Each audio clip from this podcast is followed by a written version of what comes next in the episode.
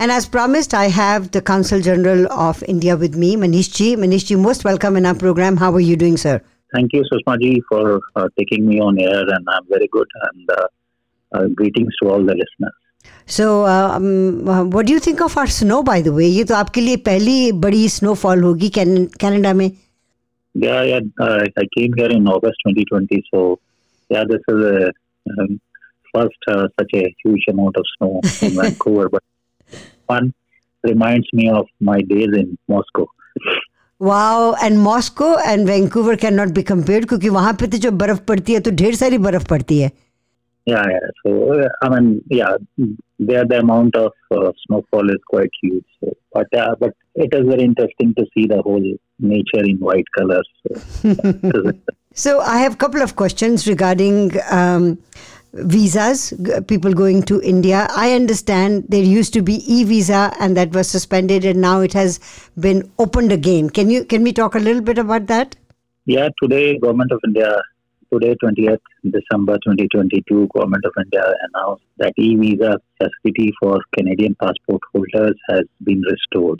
So this is a, this gives a Canadian passport holder another option to apply for five categories of uh, visas uh, to travel to India. Now, these are tourism, e-visa for tourism, e- e-visa for business, e-visa for medical reasons, and e-visas for medical attendants who are going on medical uh, and e-visa for conferences. So there is a special portal for it and people can go there and apply online and secure the e-visa by following the instructions which is mentioned in this e-portal. The e-portal is called indian visa online dot gov dot in. Okay. So uh, in other words, people don't have to fill in the forms and go to the B- BLS office or bring the forms to the three twenty-five House Street Uh, office of yours? No, as I said, this gives uh, another alternative mechanism for people uh, to apply for visa. So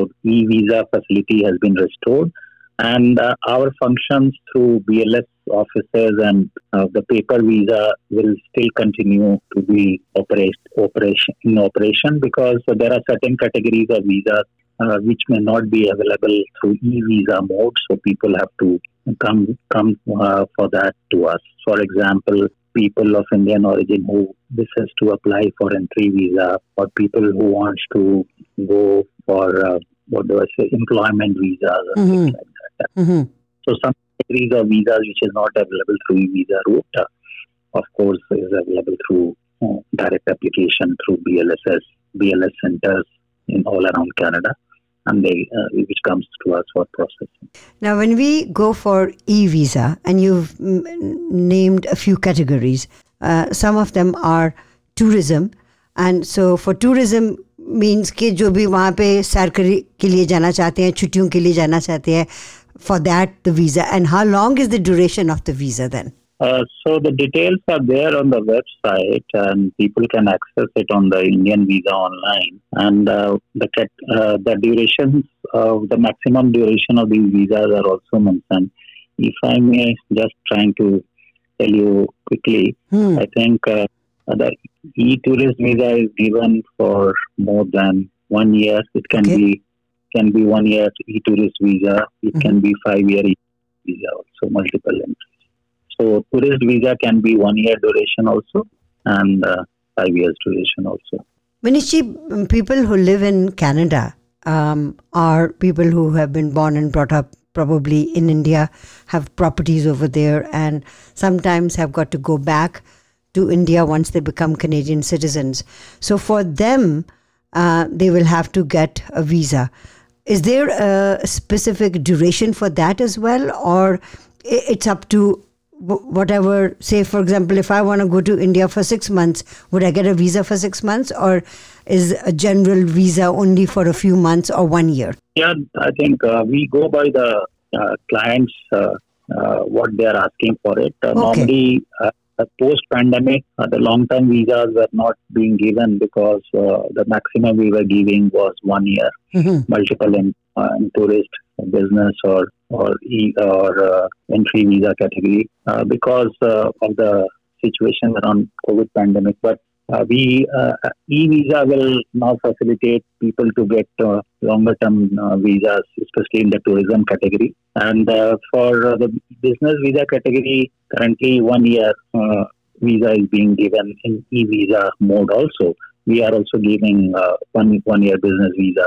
But we are in the process uh, of uh, upgrading it, and uh, maybe for the eligible business visitors, uh, we may open up uh, five years paper visa with multiple entry uh, once we have in place the biometric system. So for the business visa travel, we will be able to give five years multiple entry, and we'll soon announce it once we are ready. Similarly, option, as I said, for the people is to either have a e-visa or come to us. But Canada being a big, huge country, I think a lot of people who are living in Canadian territory uh, are unable to reach to the consulate jurisdiction or the B L S offices. So it will help them uh, f- uh, apply for Indian visa uh, sitting at their home or offices, and uh, do it online application and get the visa done. So I think that is great news that people are able to get e-visas. Uh, so for that, they have to go. Uh, can you give us the uh, website one more time, please? Indian, I N D I A N, visa online dot gov dot in. So this is indian visa online dot gov dot in is, is the website. Indian Visa Online is one word. Yeah. Lovely. Thank you so very much. Now, people who become Canadian citizens and are Indians uh, by birth, and so there is another uh, option for them as well, and that is called O C I. Can you explain that to me briefly, please? Yes. So uh, the COVID pandemic and uh, the issues around uh, cancellation of certain category of visas, and so has uh, helped in increase of people demanding for O C I. O C I stands for Overseas Citizen of India, and uh, we we give the O C I cards to eligible person of Indian origin. So more and more people are taking uh, O C I cards. Mm-hmm. So basically, the first and foremost important thing is to have some kind of identity established that you were of in, you are of Indian origin, mm-hmm.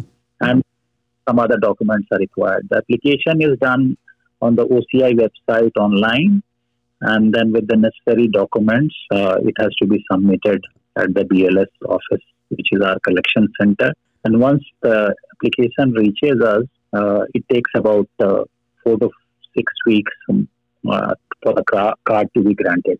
The benefit of this card is that it becomes your lifelong multi-entry visa. And uh, apart from uh, the visa thing, a multi-entry visa, it also helps you to be at par with the Indian citizen, except for the two rights. Uh, mm-hmm. You cannot, O C I card holders cannot participate in uh, elections in India, mm-hmm. and they are not, they ha- don't have any right to buy agriculture or farmlands in India. Mm-hmm. Except for that, they are free to open bank accounts or buy real estate properties, housing, or do investments in India, and they are treated at par with the Indian citizens for in terms of domestic travel within India or visiting to any monuments of historical monuments.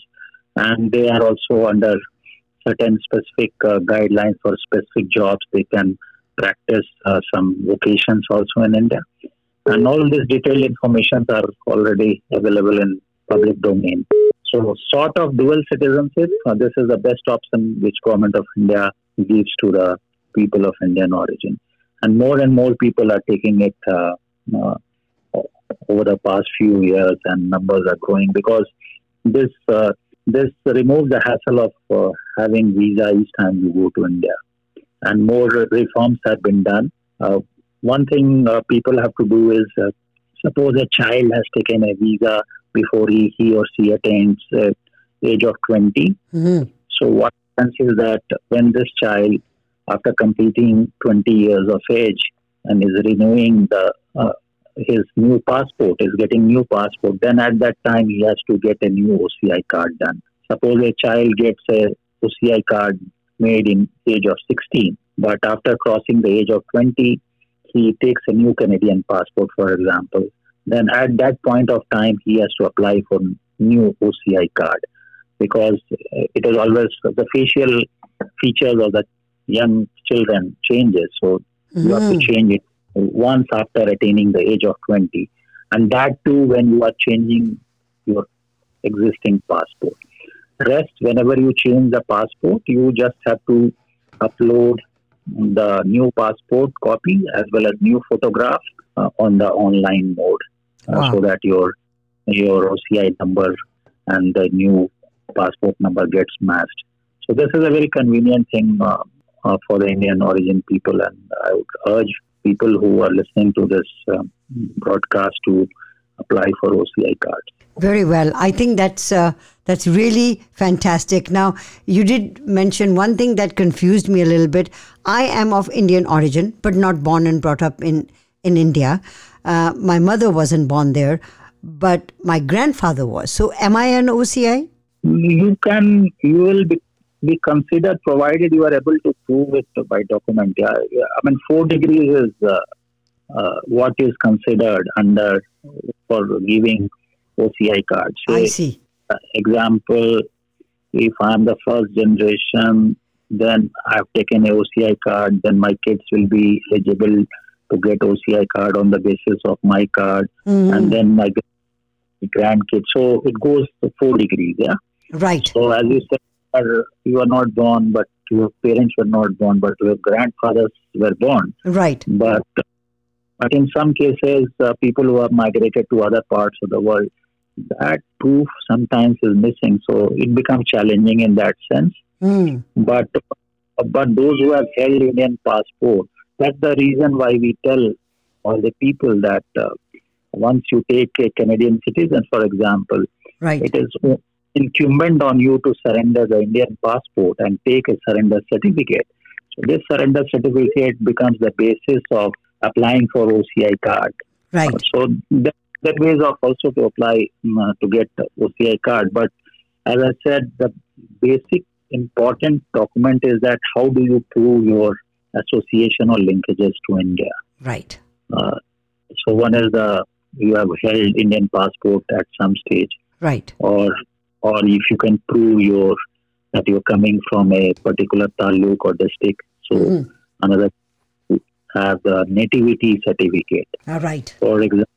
People people may have, say, lost their Indian passport or unable to find it, but they still have properties in India, in, say, some some taluk, some, some district. Mm-hmm. So, uh, paying some taxes or this. So, the Tahsildar or the uh, district officer or the thing will be able to provide him with a nativity certificate. That oh. this guy, so-and-so, son of so-and-so, Is, was born in India or whatever. Uh, so that, that that is also kind of accepted by us. So some if people some people have doubt about whether they are eligible or not. Uh, clear-cut cases are very simple. If you have surrendered your passport, and they can always write to us and with the copies of the document they have, and we we, we kind of also check and and advise them that whether these documents are good to go to apply for O C I. I think that makes a lot of sense, and thank you very much for taking time and explaining all this to us. Uh, Manish Ji, as always, thank you for this interview. Uh, thank you very much, Susma Ji, and uh, uh, wishing all the listeners uh, happy holidays and happy new year, and take care. You too.